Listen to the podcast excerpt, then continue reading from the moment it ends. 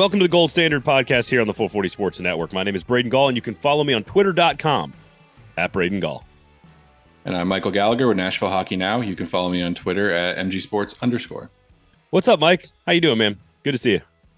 Great, doing better than the uh, Predators are. Wow. See, I was gonna. I, I, I almost feel like I'm too positive, and I think Gover was talking about this on Jeremy K. Gover on uh, his podcast. Of course, it's all your fault over there with the Nashville scene and the Nashville Post um, about like how fans are just, and we've talked about it on the show before. We're just like, we're we're giving a lot of leeway to this organization right now because it's all so new. There are some, there are plenty of things that we're going to say today on the show, for example, that are going to be positive. Uh, I want we're going to talk about Ryan O'Reilly and Luke Evangelista and the power play, and there's plenty of positive stuff. Also, if you go to Nashville Hockey Now and you read the headline of the of the the top article written by Michael Gallagher, you know, the loss to Calgary, giving up three goals in the third period, sort of a microcosm of where this team is right now. But I do feel like there's a lot of grace. Uh, I think is the word that Gover used. Are, are, you finding that with your interactions with fans and rea- responses to content, to the podcast, to writing articles, you know, whatever the hell happens on Twitter these days? Uh, is everybody more chill? Is that is that what's happening? Are we back to being Nashville again? I think for the most part, yeah. I think because everything's new, new GM, new head coach, new players, new system, everything. Fans are they have a little, like Gover said, they have a little more grace, a little more understanding that this is a process. It's going to take a little, little while to get to where this team ultimately wants to be. Um, but I have noticed there, there's still a segment of Preds Twitter, Facebook that is very salty. Um, the handling of Philip Tomasino, the claiming of, of mm. players off waivers that people don't think that the team necessarily needed. Cole Smith and Michael McCarron being in the lineup, like there's still things that piss Pred's Twitter and Pred's Facebook off. So I would say it's probably 85 15 in favor of the people that have grace, but there's still there's still some Preds fans that are not willing to cut this organization any slack whatsoever. Well, and I think there's like I think it's a good thing that we've evolved as a market to the point where fans are going to say, "Look, we know you're in a rebuild, but but we need to see progress." And I, I do think by the end of the season, we're going to see progress. I, I think it's coming, and, and there's already stuff we're going to talk about today that I think is progress. But they also are second to last place, two points ahead of Chicago for the basement in the division. They've lost three out of their last four. Um, the penalty kill is among the worst in the NHL, and statistically, it would be the worst, I think, in franchise history at under 70% currently. Um, and frankly, the teams they've lost to in this stretch, like Vancouver's off to a really hot start. But when they played Seattle, Seattle was three, five, and two when they played them. Edmonton is I, I don't understand Edmonton uh, like as a as a sports person.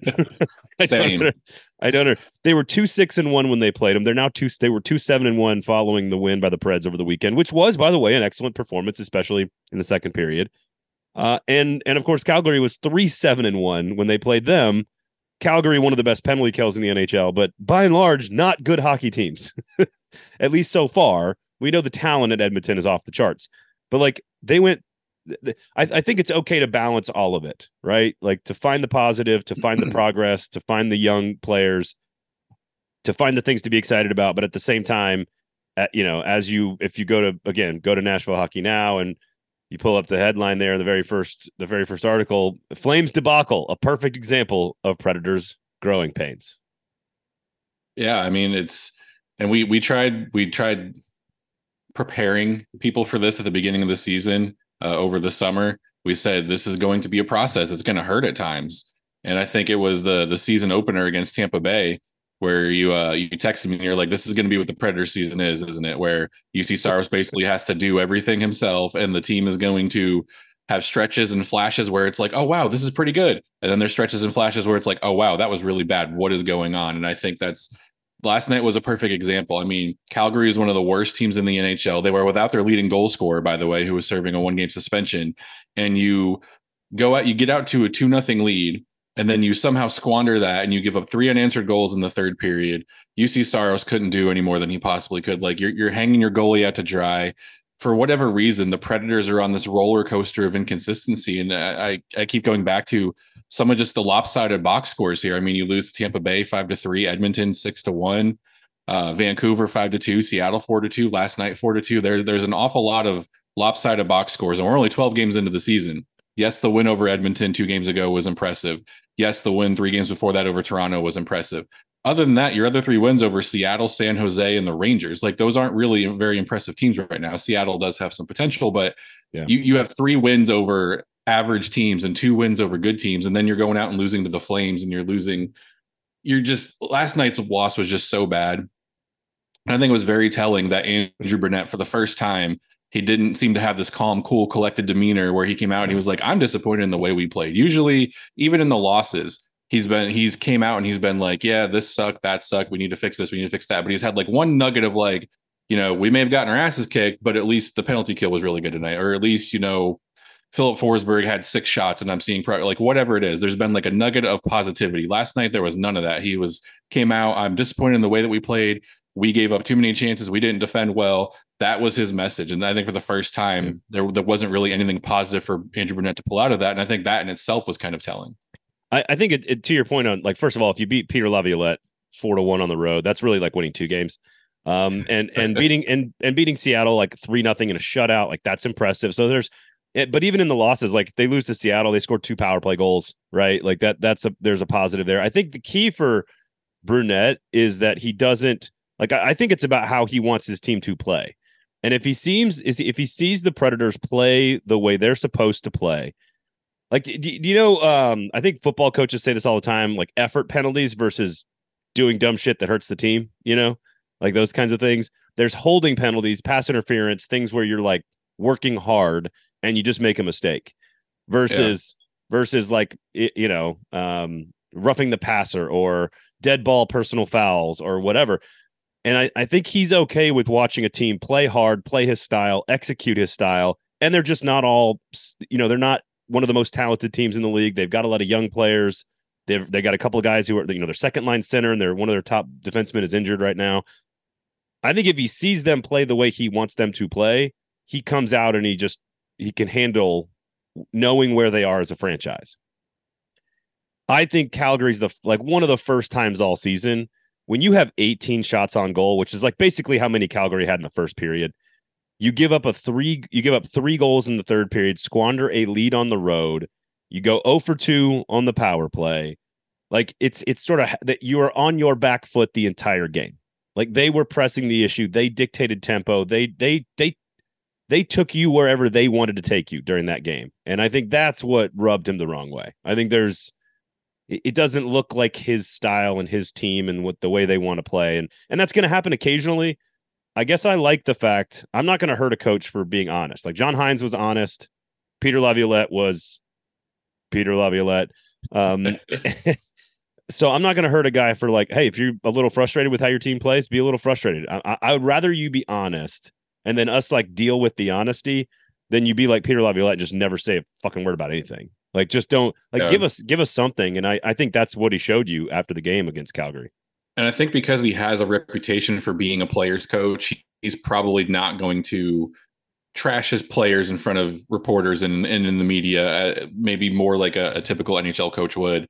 But the fact that he, and he didn't call anyone out, he just said, I'm disappointed in the way we played. To me, that was kind of, uh, I don't, I hate using this term sending a message, but to me, that was sending a message to the team like, hey, for the first time, I'm frustrated with how you guys played. And they knew it because he told them in the locker room. But for the first time this season, he voiced that to someone other than being yeah. just inside the locker room with the players, which I thought was kind of interesting. And I, I mean, look, that third period, I think I think we'd be talking about a very different set of circumstances had that third period not played out the way it did. Predators got outshot 11 to 2. They got dominated in scoring chances. I mean, Calgary, 61.1% of the scoring chances Calgary had. They got outshot by 21 shots. That was the most they've got outshot since I think March.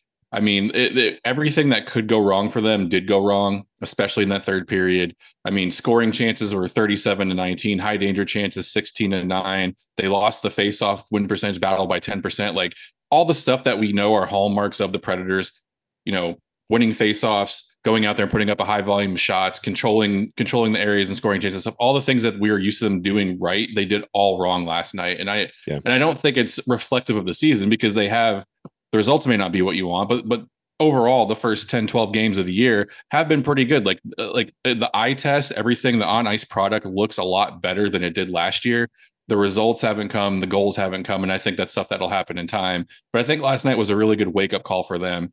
That like, hey, this is still a team that's growing. It's still I don't want to say they're young, but this is a team that's still kind of in the infancy stage of the new GM, the new regime, everything going on. And you're going to have games like this. This isn't going to be the last time we're sitting here talking about a Preds yeah. game where they just go out and get the doors blown off of them. Uh, they're either super young or super old. It feels like, and then the coach and the GM are both inexperienced, for lack of a better yeah. term. Um, so I, I, feel like that's an adequate amount of um, like, hey, look, they're in almost last place and they just lost three out of four, and and and like kind of pooped on themselves against Calgary. So I think we can, I, I think we can still remain positive and optimistic, give the the franchise some grace while acknowledging that that there are there's a big chunk of you fans out there that just simply like it's just not like you know you're in a rebuilding place, so you kind of have to accept that. But at the same time, we have matured as a hockey market after this many years and going to a cup final that we're just not willing to accept bad hockey too often. And so I, I, think it's okay to try to balance that. At least that's the job I feel like I have to try to do on the show. I don't know about you. Yeah, absolutely. And I, and I think something else to keep in mind too, maybe this will help contextualize all this you're, you're 12 games into a new season. The Predators have already rolled with 10 different forward combinations and 10 different defensive pairings. So I mean, there hasn't really been Super. exactly there hasn't been a lot of consistency in the lineups too. I mean, Tomasino's been in and out. You've had Foudy and Fagemo and, and, and McCarron and Sherwood. Like there's there's been a not a lot of roster turnover, but there's just been there's been a lot of different lineups that Andrew Brunette's rolled with. I don't think he's found the, the, the sweet spot of, of, the guys that he knows he wants to play to. So kind of keep that in mind a little bit too. Like there's been a lot of interchangeability with the forwards and the defensemen. Ten different defensive pairings, ten different line combinations through twelve games. You you hope that doesn't stay up because you're basically switching your lineup every other game. So yep. So you, you um we'll we'll get to some of those different lineup questions. We'll get to how they use the goalies. Uh, we've got some really actually very positive news about the NHL as a whole uh, in terms of interest in the sport and television ratings, I think is going to be worth having conversation with. I want to try to do that more on the show this year because we have not done that in the past. Where you know I'd like to bring in some more NHL national topics to the show to try to give people a better sense of that. I know that we've been in the past past few seasons sometimes extremely narrowly focused on the Preds, but I want to try to give bring in some national stories at the end of each episode. Um, also, we had a historic day in the NHL on Saturday in general. I'll explain a little bit more about that. And I do have two or three like genuinely, I think, genuinely positive developments for a for a variety of reasons that I think we're we're gonna get we're gonna get into that as well. But before we do, Michael Gallagher of NashvilleHockeyNow.com, the gold standard is brought to you by our favorite people over at Jaspers. They are our favorite people. Shout out to Elliot, who whipped my ass in fantasy hockey this week. Nine to two. I got four points this week, Michael. that being said, go to Jasper's. It's a great place to watch Preds games. Home and road, drink specials, gold standard cocktail right there on the menu, free parking. Great place to take your kids, a date, work dinner, work lunch, brunch on Sunday. You name it. It's great. You guys know the deal. Shout out to Elliot, who killed me over the weekend, uh, finishing up on Sunday. Uh, I am still not in last place, and I'm still not in second to last place because that belongs to who, Michael Gallagher? I'm assuming myself and Gover. Assuming? Don't act like you don't check it every single day and that you're not working extremely hard to make this thing successful. I think the fact that I had a goaltender and a defenseman that are both on long term IR in my lineup up until two days ago shows that I have not been checking it every day. But I will say, for those of you that are playing me in fantasy now, you have been warned. I have a fully functional lineup oh. that are that are not on LTIR. So I, I, I probably still will lose, but hey, I have Leon Draisaitl, so that gives me a chance. You did lose to John Hynes entertaining system last week. That's just embarrassing. And and I'm playing uh shout out to George. I'm playing George this week. So uh go to Jasper's, everybody. For all of you guys, of course, in that league, friends of the pod, we do appreciate you guys uh, for hanging out. But we will talk trash on the pod uh, about the fantasy league. Uh, currently, I'm in tenth place. Michael, you are in eleventh place, and Jeremy K. Gover uh, is in twelfth. Although I'm only a few points up on you, so I shouldn't really be giving you too much shit right now. I find it ironic the three guys that talk about for a living are the guys that are doing the three worst in the league. let's not point that out anymore. that's not, not to say that we don't have some well-informed fans that could easily carry on a great conversation about hockey in the NHL. But yeah, let's just not talk about it. Let's just not mention that part. You know, anymore. Uh, it's just a competition between you and me and and yesterday. That's what I try to teach my kids. It's just I'm like I, I talk to my kids. I'm like, no, it's not you versus the other students in the class, or it's you versus yesterday. Every day's a Super Bowl. Just do your best job today, and that's, That's all a we very can. it's a very Butch on. Jones way to approach life. Oh, stop it! It's more Belichick. Stop it! It's the process. It's Nick Saban. It's successful. It's not Butch freaking Jones. Get out of here with that garbage. Okay. um, I, I do want to get into the the um some of the the questions about the lineup because I think you I think you used the phrase elephant in the room with with Tomasino. Um, and we can get into Juuse Saros. Uh, they did go to Kevin Lankinen twice, so we did we, we were talking about that last week on the show. We wanted to see that happen, and he gets a win against Edmonton, which is which is nice. Made 33 saves. Great second period for the team. Obviously, we'll get to the hat trick in a second here, but I, I think um, the the lineup questions are interesting. We did mention Parssinen getting moved down the lineup last week, just defensively struggling. Just after the couple of goals in the beginning of the season, he's been moved down. You want? I know you want to talk about some of these waiver ads and how long. I Foudy did make a nice play uh, on one of those goals on an assist um, against Edmonton, but uh, your thoughts on Tomasino and Philip Tomasino once again? Like it's like the the gift that keeps on giving in the content world where we just can't figure out like McCarron and Cole Smith and uh, like it's one thing for Tommy Novak to be in the lineup and have six goals and be like, no, you can't, you can't take him out of the lineup. Obviously, Th- there's a handful of guys, and I know Mc- I think McCarron just you know and Kiefer Sherwood both just scored on Tuesday, but Cole Smith, your boy, like what what is but really what is going on with Philip Tomasino? What is happening? Yeah, there's there's a lot of moving parts to this entire thing, and I do have a, a story coming out on Nashville Hockey now. Hopefully later tonight, if not tonight in the morning. Um, it'll be an NHN Plus story. So for those of you that want to know about it, go get a subscription. For those of you that are already subscribed, you will have access to this, and no one else will. Um, by the way, a subscription is four forty nine per month or thirty nine ninety nine per year. Very affordable. Um, but some some people I've been talking to uh, kind of about this Tomasino situation. And Barry Trotz addressed a little bit on the radio. And I'm not, I don't want to give the whole story away, but basically, he was. Everyone wants to know why is Philip Tomasino not playing, or if he is playing, why is he only getting like 10 minutes a game? And Barry Trotz basically said, I think he used the the, the number eight minutes, and he was like, if you're only getting eight minutes in the game, like what are you doing with those eight minutes? And I think the whole crux of this entire situation is the Predators are walking a fine line, and I had some sources kind of tell this to me in not so many words that they're they're trying to walk a fine line of challenging Tomasino without shaking his confidence. And that's difficult because if you send him to the AHL, is that going to rattle him? Is that is he going to take that as, oh, this is another Eeli Tolvanen situation? I don't have a future with this franchise. Maybe I just need to start looking out for myself and kind of I'm not work, I'm not figuring into the long term plans of the team. Or he might look at it as he did two years ago. He might look at it as a challenge. He might look at it as, as an opportunity to go down, get some regular playing time, get his feet under him, get his confidence back up, actually, and then earn a chance to be called back up and whenever they need him. So that's kind of what's going on. Um, again, I'll have a more detailed story on this on Nashville Hockey now, but basically, the Predators are trying to figure out the best way to get him to respond to them without like ruining the kid's confidence. And you have the argument like, is is it, is it better for him to be playing regularly in Milwaukee, or do you do you kind of keep him on the bench and hope that watching some of these other guys like Foudy and McCarron get the playing time that he thinks he deserves? Do you think that's enough to light a fire under him to kind of get him the, the next time he is in the lineup to actually produce? So if you look at the, I'm gonna throw some very uh, cherry pick stats out just for the sake of having some fun here. Uh, over the last six games, Philip Tomasino's only played twice. The Predators have won both of them. The other four games, the Predators have lost. Am I saying that Philip Tomasino is the reason they won those two games? No, Michael, I'm not.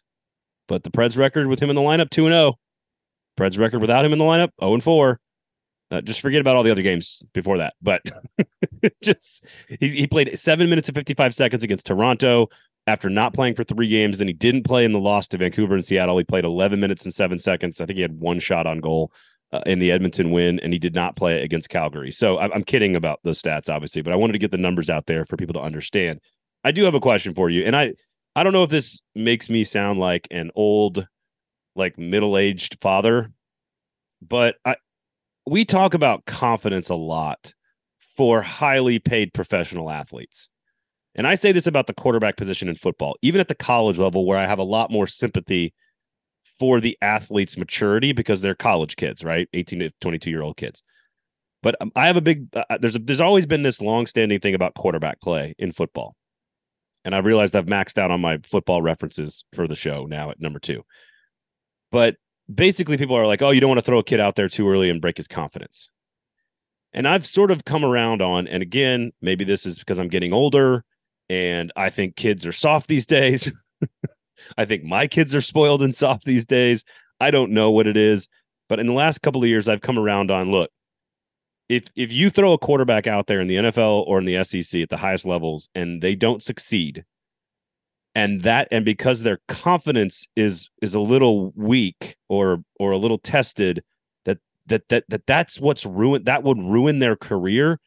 My argument is that you are not a starting quarterback then. Like your job as a starting quarterback is to handle the adversity and the pressure. And so I'm curious. I, I totally understand the argument about Tomasino playing minutes in Milwaukee. Any player playing minutes, being regularly used in a role, doing things, doing hockey things in a game for 12, 14, 15, 16 minutes a game in Milwaukee or 10, 12 minutes per game in Nashville in, in the NHL. I understand a guy needing minutes. I, I I sort of, and again, tell me if you think I'm just being an old man here.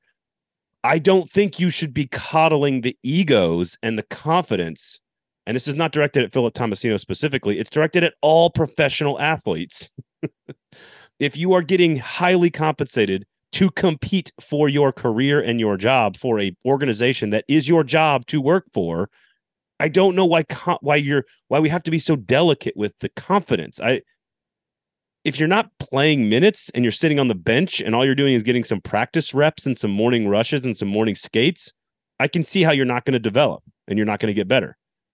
I, I don't know why sitting on the bench watching would destroy your career because your ego can't take it. Does that make sense? No, I, I think there's merit to what you're saying. And I and I get the point you're trying to make.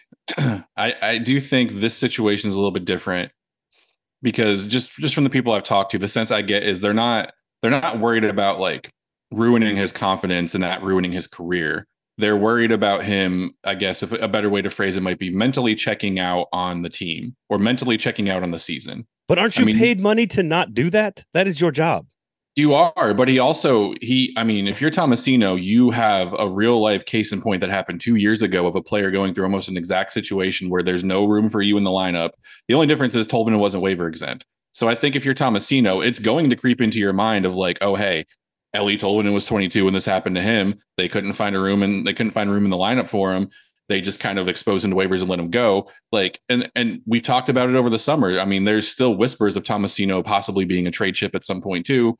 I don't think I have to worry about that right now. But I think there's a there's a lot of things going factoring into this decision in this situation. You also got to keep in mind too, this is a 22 year old kid. Like he's only been able legally allowed to drink for one year. Like he's still, I'm not saying like you got to coddle him, but he's still very much a young player who's still getting used to being a professional hockey player. Like when I was 22, I don't know if I could have handled what's going on, what, what he's I, having to deal with. Look, look, I, so look. I'm not, I'm not, again, I'm not saying coddle him, and I don't think they're worried about like ru- shaking his confidence that ruining his career. I think that I think what's going on is they're worried about potentially losing him or him somehow getting it in his mind that Andrew Brunette doesn't want him in the lineup and he's never going to have a spot here as long as Andrew Brunette's head coach. I think they're worried about creating a rift between Tomasino and the organization more so than they are like of ruining his career because his confidence is a little shaken. Well, then I feel like they're doing the worst possible thing, which is not playing him anywhere. Um, but but uh, just to, to, I mean, I agree. how, how, do you expect a kid to show you what he can do and get right, better, right, progress, right. and develop if you don't play him? And and if you send a player again, this is where I, I guess I would land on this. If you send a player down, and all of a sudden you're and you're getting to your point. I when I was 22, I could not have handled all of the stuff that professional athletes have to handle. You just said you couldn't either. Guess what? I didn't make eight hundred and thirty-two thousand dollars to handle that shit. Like that is the job, dude. Like that's the job. And if you get sent to Milwaukee, you can either pout about it. And I'm not. None of this is, by the way, I'm not saying any of this is what Tomasino's doing. I, I am. Uh, this to me is more of a broad conversation about handling young athletes more than anything else if you send a player down to Milwaukee and he it pouts and struggles and checks out and doesn't work hard, that is called not doing your job. like you this you are paid $800,000 to not pout. In no other line of work, if you were making 50 grand at 22 years old, you and you're and again this is where maybe I sound like an old man, who's yelling at clouds, who's telling kids to go out, uh, you know, touch grass. But like, guess what, children? Your boss is going to tell you to do something one day, and you're not going to be allowed to give him any feedback or her any feedback. And it's you're, you're just like, sometimes I feel like like I, I'm taking crazy pills. like you get paid eight hundred thousand dollars to go down there and suck it up and work harder. And again, I'm not saying that that's what his attitude is. I, that's not at all what I'm saying.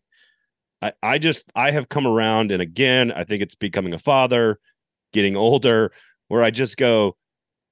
If your confidence is shot as a starting quarterback because you had a couple of bad games, then you ain't the dude, man. you just ain't you ain't the guy.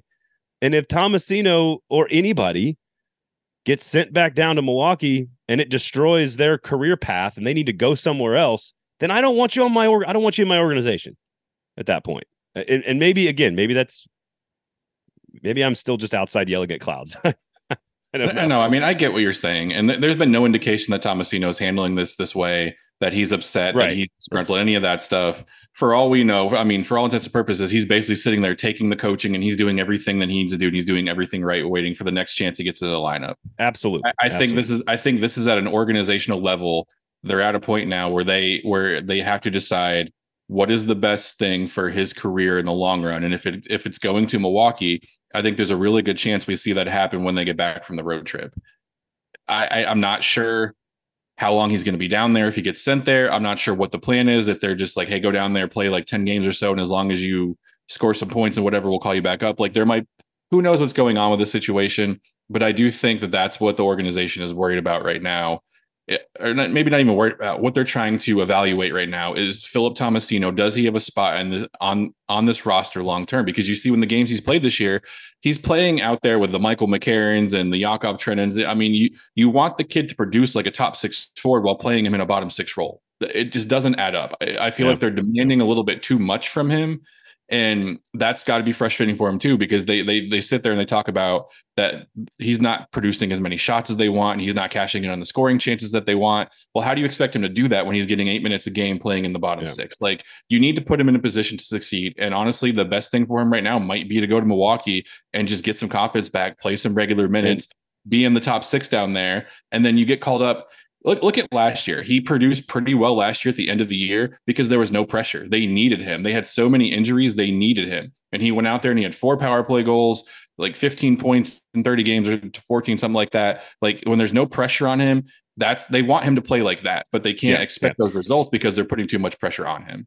Luke Evangelista, 21 years old, makes $800,000 a year. I have no questions about his like confidence or focus or whatever. Like, and I'm again, I'm not even saying that I have those questions about Philip Tomasino. To, be saying, fair, though, over the summer there was really no question about whether Luke Evangelista was going to make this lineup. There was no, no, Philip Tomasino. Uh, well, uh, I again, so what? I I don't. You're you get paid a whole lot of money. Like again. What's the generation behind us? Like Gen Z, Gen Gen Y. I don't know what whatever the generation is. I'm a millennial technically. I don't like that, but I am.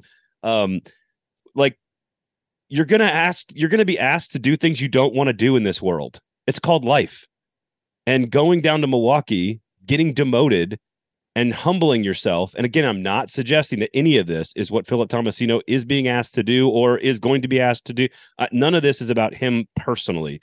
I, we have this conversation with hockey players a lot. Some of that, and I am not dumb to this, some of that is that hockey players are drafted at a very, very, very young age relative to other sports, much like baseball players. They are drafted at 17, 18, 19 years old, whereas football players come out at, at, a, at, a, at an older age. Part of the reason the NBA put in the draft, the, the one and done rule, is because they couldn't help themselves. They kept drafting immature, undeveloped players, and they had to protect themselves, NBA owners, from themselves because because they were just drafting, you know, Uh, all this immaturity at the top of the draft and it kept screwing people up. So I'm not suggesting that people don't mature at a different rate or mature in different situations or that don't need different types of leadership or motivation. All of the psychology of that is very, very real and very important. But at some point, like if you need to be pushed and humbled to refocus and be the best version of yourself, that is the job. That is what you get paid to do when you play a professional sport. And if you don't want that pressure in your life, go do something else. And I, I again, maybe I'm being an old man right now, but I, I can't wait to read the story. uh, go to Jasper's, everybody. and Nashville Hockey Now. Go to Jasper's, everybody. Nashville Hockey Now. Uh, anyway, I, I didn't I didn't mean to get off on that tangent for that long, but I, I just I do feel like we say that phrase, or not you specifically, but just in general around hockey. It's a lot about, especially with so many young players that have come through this organization lately and are going to continue to come through. Mark Del just made his debut. Anybody worried about breaking his confidence? I, I, I don't know. Like if, if if that's the concern, then maybe you are just not mentally tough enough for this job, and that that might be a thing.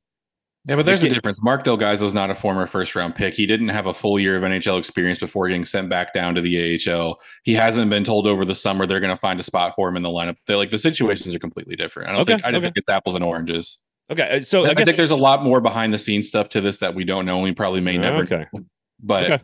Okay. I, I think it's it's definitely something to keep an eye on because I think it'll play out one way or another throughout the season, and we're going to find out whether Philip Tomasino is here next year or not.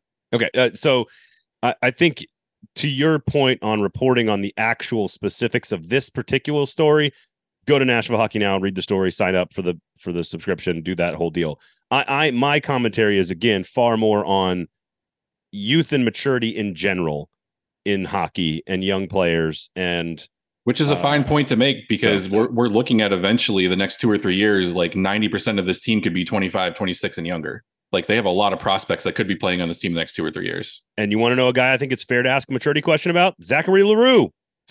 like totally fair to ask maturity questions about that guy. So Another, another story I'm working on that's been in the works for a while. I'm, I'm it's very difficult to get people to respond and want to talk about his disciplinary disciplinary issues on the record.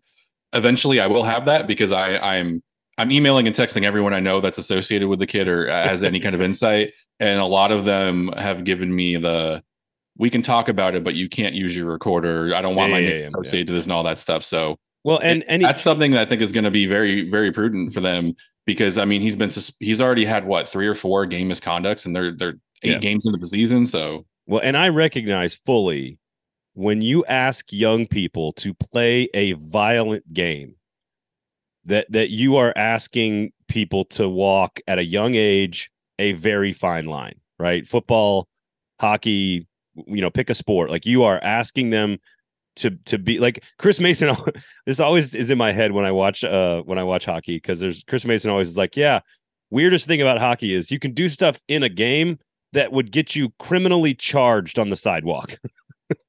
like, like, and I've I never forget that because there's you are asking people, especially young players, to do things in a hockey game that literally you would be charged with a crime if you did outside of a hockey rink. So we are I, I it is not lost on me that we are asking football and hockey players and specifically because it is a intense, fast, aggressive, physical sport to walk a fine line to maximize all that stuff, but also keep it in check and control it, right? Like, and with with L'Heureux in particular, that's what he has to learn is how to, you know. And some of the best players in the NHL have been guys that like lose control sometimes, right? And eh, like some of the most obnoxious and physical and like very successful players in the NHL are the ones that cross that line, like David Pastrnak or, or whatever. Like people get pissed off at some of these guys that sometimes cross that line. And sometimes the ability to manage that line is what makes you elite and what makes you great. And so I'm not saying it's easy, but that is why you make millions of dollars and be a famous person because people like us can't do it. so I, I, I recognize all of that. Um, all right. What about Saros and, and Lankinen? Let's let's let's move on here. We got some positive stuff coming up. Uh, what about Saros and Lankinen? Do you like the fact that they threw him out there twice? Lankinen and he loses to to Vancouver five two on the road. Uh, and then, of course, gets the win over Edmonton. You think it's the right? We, we talked about it. We'd like to see him start twice. He has started twice. I think that's probably the way to go, right? yeah, I, I think the more playing time you give Kevin Lankinen and the more rest you give Juuse Saros, the better off your team is going to be in the long run. Not just for your, your playoff hopes this year, if you still think you can beat make a playoff run, but just in terms of, of Saros's career longevity. And I think the thing that kind of interests me the most about the goaltending situation is Saros is four and six, not a very good record, but his goals against average is 2.73. His save percentage is, is right at 91.1%. He hasn't really been playing terribly, but but again, I think I texted you this. He's a notoriously slow starter. So is is is the byproduct just of this being the slow starts he usually gets off to the first 10, 15 games of the season? or is this just kind of the, the gear the Predators are stuck in, and this is how the results are going to be all the time? Because Saros, we're we're used to him at least over the last two or three years. We're used to him going out there being the the, the goalie that has a ninety a ninety three save percentage and a two point two five goals against average. He, he's allowing a few more goals. He's also like the defense is playing different in front of him. There's a new system playing in front of him too. There's a lot of moving parts to this as well, but I, I would like to see Kevin Lankinen probably play a few more times. Um, I think he had what like I don't even know what his numbers were last year, but I, I do think seeing a more not an even split, but a a, a more um, spread out split of, of the starts would be a good thing too. And Kevin Lankinen, I think we saw in the very first game he played, he was rusty. He kind of let in some shots he probably shouldn't have. And and you you need your backup goaltender to be just as sharp as your starter. And if you're if you're playing Kevin Lankinen once every eight games, that's not going to happen. And, and, I'm curious to keep an eye on this as well. The Preds right now are at three goals per game allowed, right at that's tied for 14th, so it's above average in the NHL goals allowed per game if you go back just a couple of years to 2021, I believe, um, uh, double check this. Yeah, 2021 season, which I, I, I acknowledged was the weird season, but that that would be like 30. That'd be like 21st in the league. Like nobody more, no, nobody gave up more than 3.5 goals per game that season. Whereas this year, you've got teams that are giving up over four. So uh, right now, they're on the same scoring clip as a league this year as they were last year. But if you go back a couple more years before that, it is it does feel like scoring is up. So just worth worth keeping an eye on when when you say 2.72, my brain immediately goes, well, that's not that's not as good as his career average. That's not as good as some of his best seasons. But if scoring across the league is up significantly over the last five years, then that's a reason to it's context to keep in mind when when talking about Juuse Saros. That's all.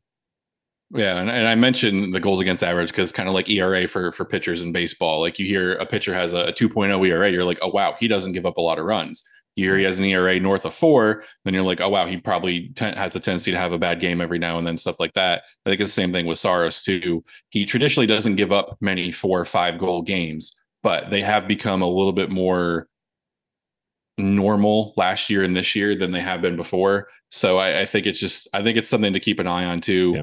And, and look, the way Andrew Brunette wants to play is vastly different than the way John Hynes wants to play. Maybe Kevin Lankinen isn't exactly suited to play and defend that kind of style as well as Saros is. So maybe Saros gets, you know, eight more starts than he probably would have if if the if the system wasn't what it is. So there, there's a lot of things to keep in mind with this. So I think it's something to watch. Again, I think Predators fans collectively hold their breath every season because they know Saros is going to be starting somewhere around 65, 67 games. And I think that number needs to come down, needs to be more 58 to 60.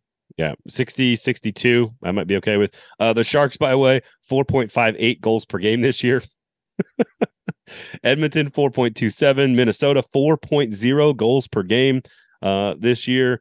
You had the Devils at 3.67. Montreal, Calgary, Ottawa, all over three and a half goals per game. So, again, scoring up the last two years so far.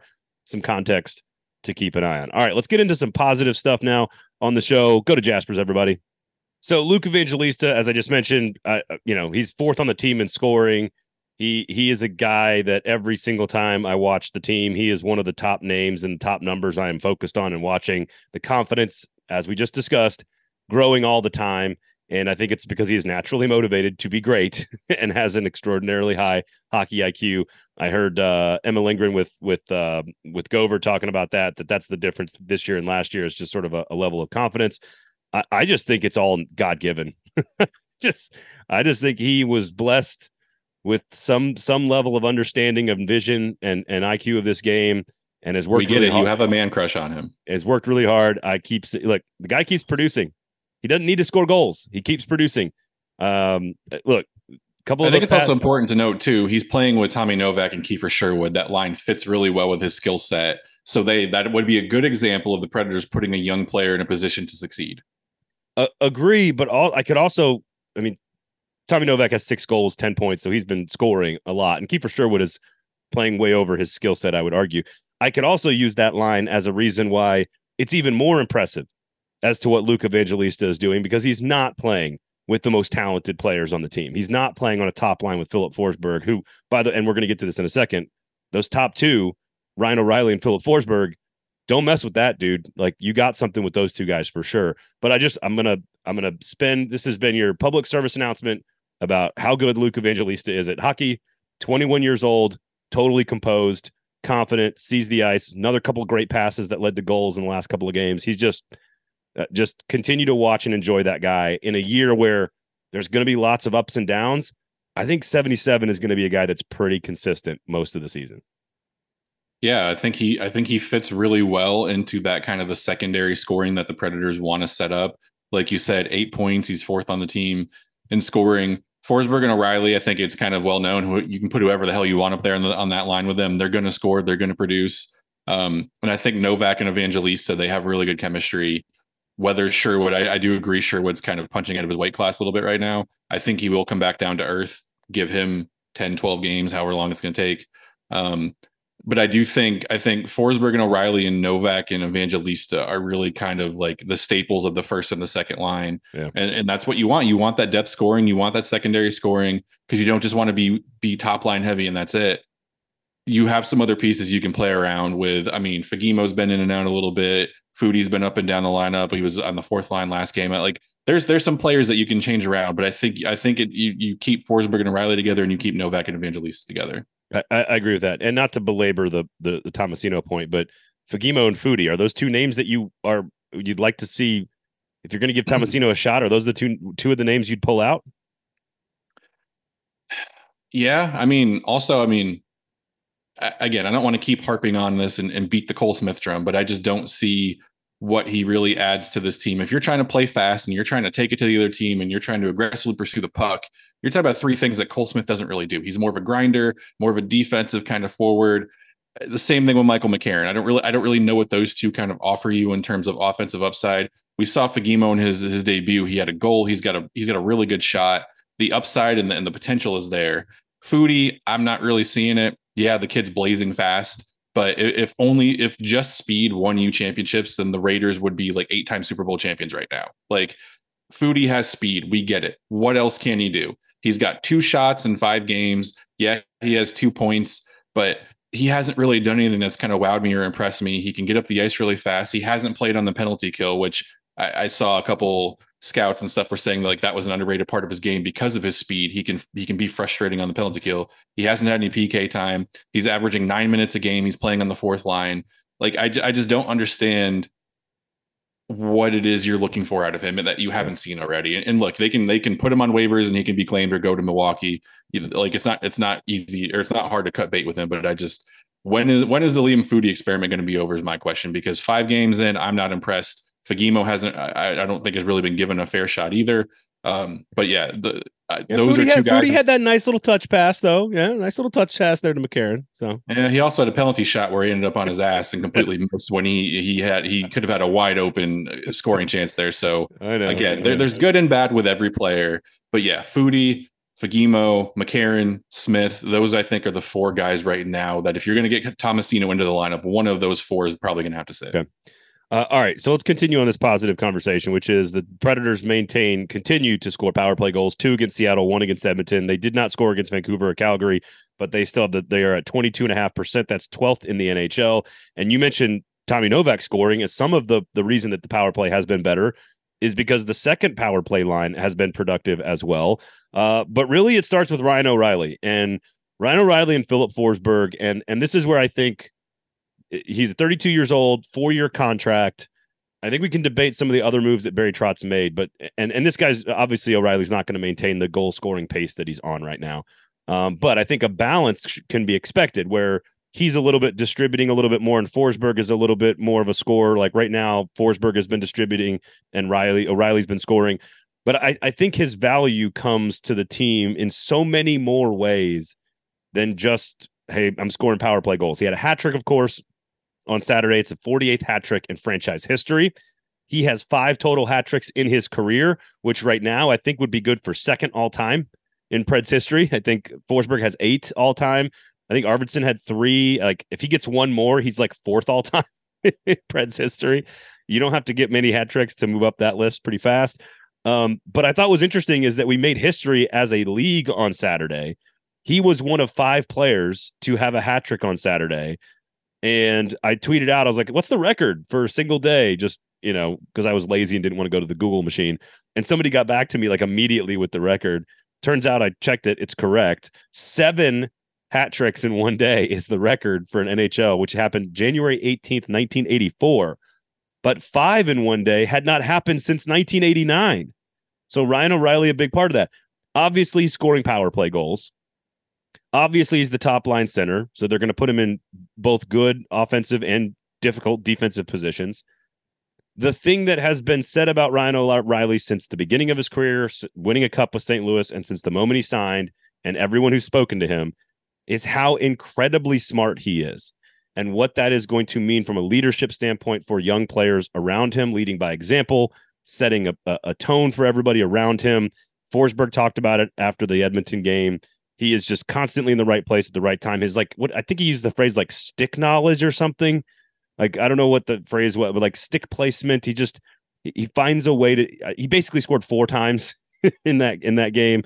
Um, and if and if if he plays out his contract here, I think he will be extremely beneficial for probably two and a half of those years. And then, you know, at some point, age does catch up with you, especially his style of play. But he's he's got if he keeps playing like this, his trade value is off the charts to continue to rebuild. So like the the Ryan O'Reilly decision by Barry Trotz, I think we we've got to acknowledge already huge dividends from leadership, production, trade value, power play, uh, stabilize the first line. Is power, Philip Forsberg is now distributing at a much higher rate than we've ever seen before. Like you, you got to give the guy a lot of credit for what he's accomplished in a very short period of time. And if they can get a winger up there with them that stabilizes the lineup, that's a legit top line. Like again, there's a reason Ryan O'Reilly has a ring. Yeah, I think if you're gonna criticize Barry Trotz for the Luke Schenn contract, you need to praise him for the Ryan O'Reilly contract because granted, Shen only played one game and he's been hurt, and but he looked really bad in that one game. Ryan O'Reilly has been exactly what this organization has needed. If you're going to hit the reset button, you need someone like him to kind of be a leader on the ice, and that's something that every player has talked about all the way back to training camp. And, and Barry Trotz is like he's a serial winner. This is why we went out and got him, and, and it makes sense. And I think something else too. I don't think Ryan O'Reilly gets a, a lot of credit for being like a pretty good offensive player last year was was kind of bad. He played 40 games in St. Louis and 13 in Toronto. He only had like I think close to 30 points and that was it. But before that, he had 20 goals or more in 7 of his of his previous 9 seasons and he had 50 points or more in every one of those seasons. He he's someone who can score goals, he can distribute the puck, he can set up plays, he's got really good hockey IQ and really good vision. Like he does a lot he does he does everything the right way and that's something that is really helping his team and I think kind of we're, we're seeing that like I don't want to, you know, keep going with the football references, but it just makes sense. Like everyone talked about Peyton Manning was how like having an extra coach on the field with just how smart he was and how he understood and dissected and broke down the game. Ryan O'Reilly is the same way. He's like having an extra coach on the ice. And you've heard people like Luke Evangelista and Tommy Novak kind of kind of say that. They're like, you know, O'Reilly brings this leadership and he brings this kind of this hockey IQ that no one, no other player really has. He's able to explain things and he's able to like draw up plays. He's able to do all this stuff that they maybe haven't necessarily had a player like that in the locker room before. And we're seeing it. He's putting up points. He's seven goals and 11 points in 12 games. He's he's dynamic on the power play. He's mm-hmm. helping. Mm-hmm. He's kind of helping stabilize a roster that really needed it. Yeah, I I think the layers of value from O'Reilly, it just it cannot be understated what he is doing. And again, for other players like Evangelista, not to go back to my apparent man crush, but for a player like him who plays a similar type of game, not physicality wise, maybe not the same size, but like he sees the game in a similar way, to have a guy to to talk with and and again, O'Reilly can explain all of the stuff he does in an incredibly articulate way. Like it's just and and the Preds have been very fortunate. They've had a lot of really smart, articulate, thoughtful, nuanced guys. I mean, Pekka Rinne, Mattias Ekholm, like you name it. They're they've been this, this organization has been extremely blessed in that department. And Ryan O'Reilly is near the top of the list already. Like I could listen to that guy talk about hockey all day, all day. To, to kind of compare, and again, they're, they're different situations, but kind of similar. It kind of reminds me of when the Predators named Mike Fisher the captain, and everyone just just assumed it was going to be Roman Josi because it just seemed like the natural succession there. Well, was it Ryan Ellis? If he was not hurt, wasn't there a good chance Ryan Ellis was going to be the captain? Because he had that, it was, that was the, it was between Ellis and Josi because David it was basically David Poile was getting input and then they were split whether it should be Ellis or Josi and then Ellis was ended up he ended up having an injury The, at that the knee, the yeah. knee surgery. Yeah, yeah, yeah, yeah. Yeah, but everyone going back to that, everyone, not everyone, a lot of people question like why Mike Fisher? He's not a 20 goal scorer. He's not going to put up a bunch of points and stuff. But I think the leadership qualities, that's something that's underrated. How many times in his captaincy did we see the Predators would give up one or two quick goals and the Fisher Yeah. line would be the next one out there to kind of bring them back down to earth and, and settle them down? I think that's what Ryan O'Reilly brings is kind of this calming presence to the lineup that they haven't really had since Fisher left, probably. Yeah, I, I know. I agree. I agree. I agree completely. And uh, again, if he keeps at thi- if he keeps this pace up, he is a prime trade chip to a team, a veteran center who can give you some scoring boost at the deadline, and for a not super expensive long term contract. I think in a perfect world, he's you, you trade him. He's this productive for two years, and you trade him next deadline because I think Yeah. you want you want to help you want him to help you like develop some players and win games this year. Um, but again, if you can get something really good for that type of guy because he's playing off off out of his mind, then again, the power play is we we are now. I mean, again, we're only twelve games in, but we're we're getting to the point where we're getting to two months. And at look, they are twelfth in the NHL in high danger chances. That's that's top third. They are fifth in the NHL in power play opportunities. That is elite relative to this organization. They're twelfth. I already mentioned twelfth in the NHL in power play. Uh, they are they're only twenty first in goals scored, but so that means their five on five needs a little bit of work, and that's fine. But there's a lot of all like evidence already that the system from Brunette and the offense is working. The young players are going to keep getting better, but you have to have some veteran pieces to hold the fort down. And I think it's just the layers of pr- productivity from from Ryan O'Reilly. It cannot be overstated the value he has provided to the organization in the lineup. So I, I look if we're going to say, look, they lost three out of four, second to last place, patience, patience, patience. We got to also make sure we're complimenting when it is deserved, and and he has had a great, great start to his career in Nashville. So I, people people are going to love that guy for a long time if he stick, sticks around, despite what he did in, in that other team in the Central Division. So we can Yeah, all move on. We can all move on. he's definitely someone who uh, I think has been a pleasant surprise. And uh, I know when when Nashville signed him, there was kind of this uproar on social media, like, "Oh, he's 32. You're giving him a four year deal, overpaying, all this stuff." I think we're we're kind of seeing exactly what Barry Trotz had envisioned for him. It, it's made the top line better. It's made the rest of the roster better. And like you said, if he keeps playing like this, and you get to the trade deadline, and you can possibly get a first round pick and a decent prospect back for Ryan O'Reilly, that that's something you seriously have to consider. you accelerate everything. You accelerate the young players' development, and you could accelerate the rebuild with more assets. So the whole thing, I think, so far, home run higher. Very early, we're 12 games in to a four-year contract. I get it, but so far, home run so far for for Barry Trotz. Uh, and by the way, coming up, they got Winnipeg on Thursday, Arizona. My, I don't want to say my Coyotes, but I told y'all Arizona was going to be better than you think. Again, pretty early in the season here. They play Arizona on Saturday back at home, first game home in a long time. They play Anaheim uh, on Tuesday the following week. Uh, Winnipeg 29th in the penalty kill. Take advantage of that, boys. Uh, Arizona 25th in the penalty kill. Take advantage of that, boys. And then Anaheim 17th. So three bad penalty kills, two really bad ones coming up. A perfect opportunity to get healthy and to get some points and to collect a couple W's and kind of erase and, and wash that that Calgary third period out of your mouth. So uh, The okay. Coyotes have just always had the Predators number. How much worse is it going to be that they actually have a good team? I mean, Clayton Keller is killing it. Nick Schmaltz is on fire. Logan. Cooley, Logan Cooley is really good. Like, I, I'm just, I'm just hoping the Saturday game isn't like a seven to three game blowout because Arizona, I I don't have the actual numbers, but it just seems like they always have Nashville's number, Oh, yeah. and they have a really good team. I'm just hoping that's not a blowout game.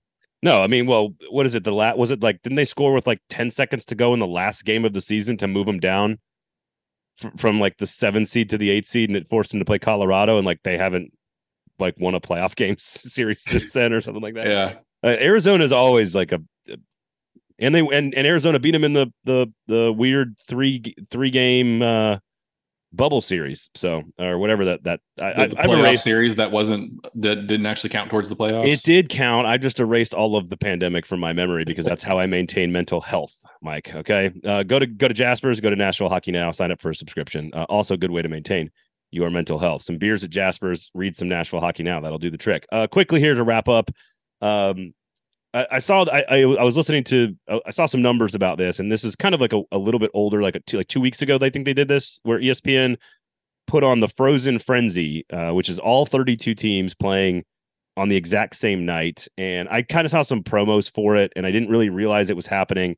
But the numbers have come in on what actually happened, like in terms of viewership. And I think this is really positive, good information for good trend lines for the NHL in general.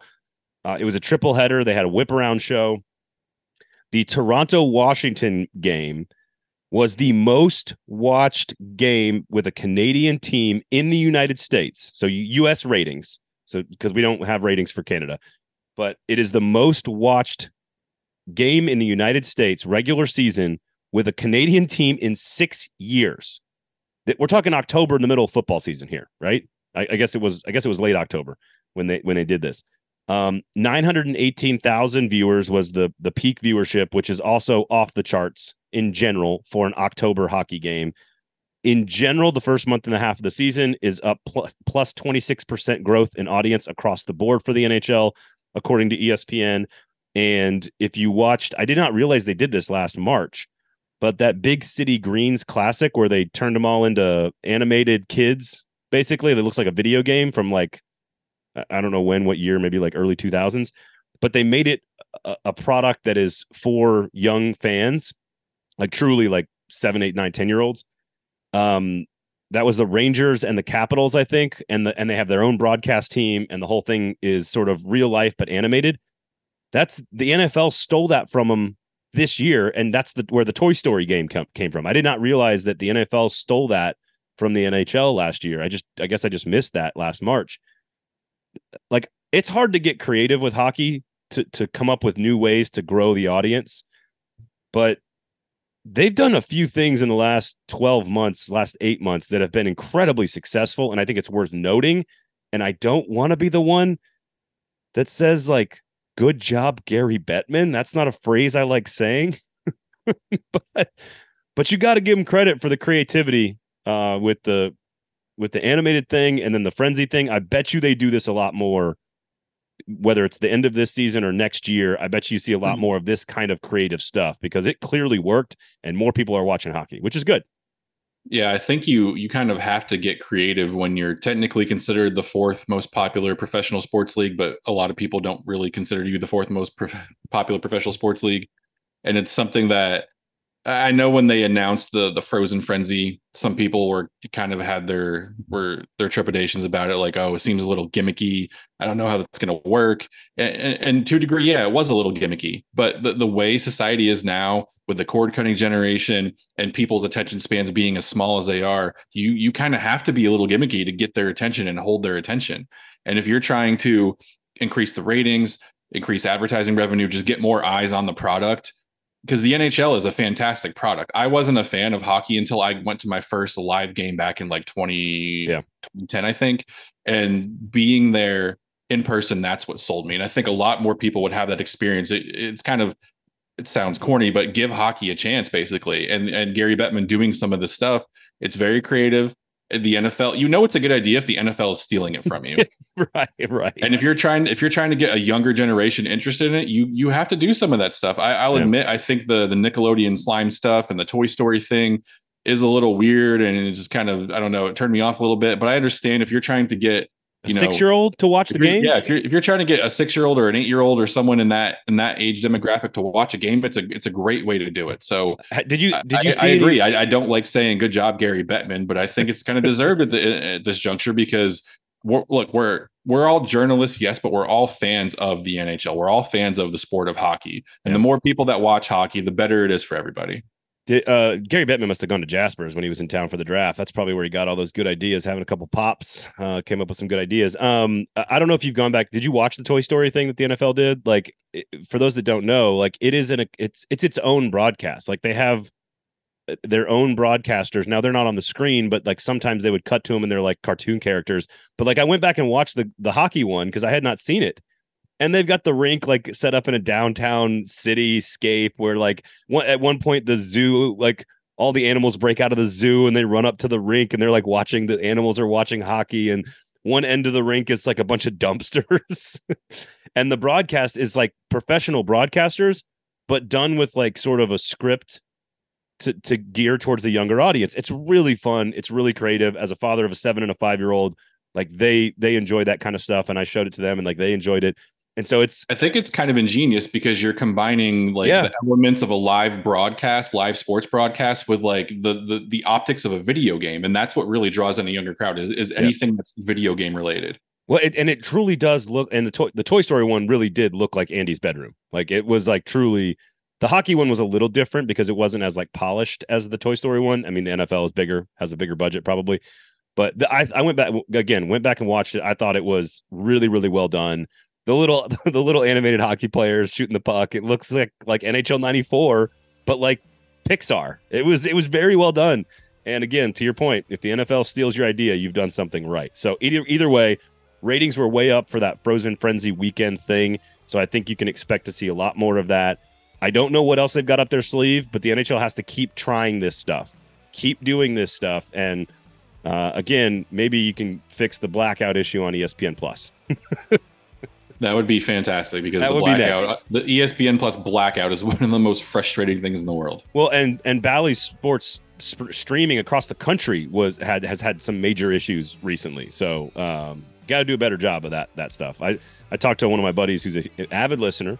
Shout out to my guy Grant, and he's like, "Yeah, I was I couldn't even watch the game. I was trying to watch the Preds on. I paid the twenty dollars to Bally's, and I couldn't even watch the game the other day. And I was like, hmm." Got to get that one worked out. Either way, not we're not going to end on a bad note. We're going to end on a high note. Uh, Nashville hockey now. Uh, you got the Tomasino story coming up. Uh, you got the daily, uh, you got your daily recap of all the news for Preds. So make sure you go try check out Nashville Hockey now, and please sign up for a subscription there. Go to Jaspers, of course. Uh, and where can the good people find you on Twitter.com? Yes, twitter.com at MG Sports underscore at NSH Hockey Now as well. There you go. You can get to me at Braden Gall as well. George, I'm coming for you, dude. You better set your lineup. I'm coming for you. Uh, thanks for listening. Thanks for hanging out. We will talk to you next week.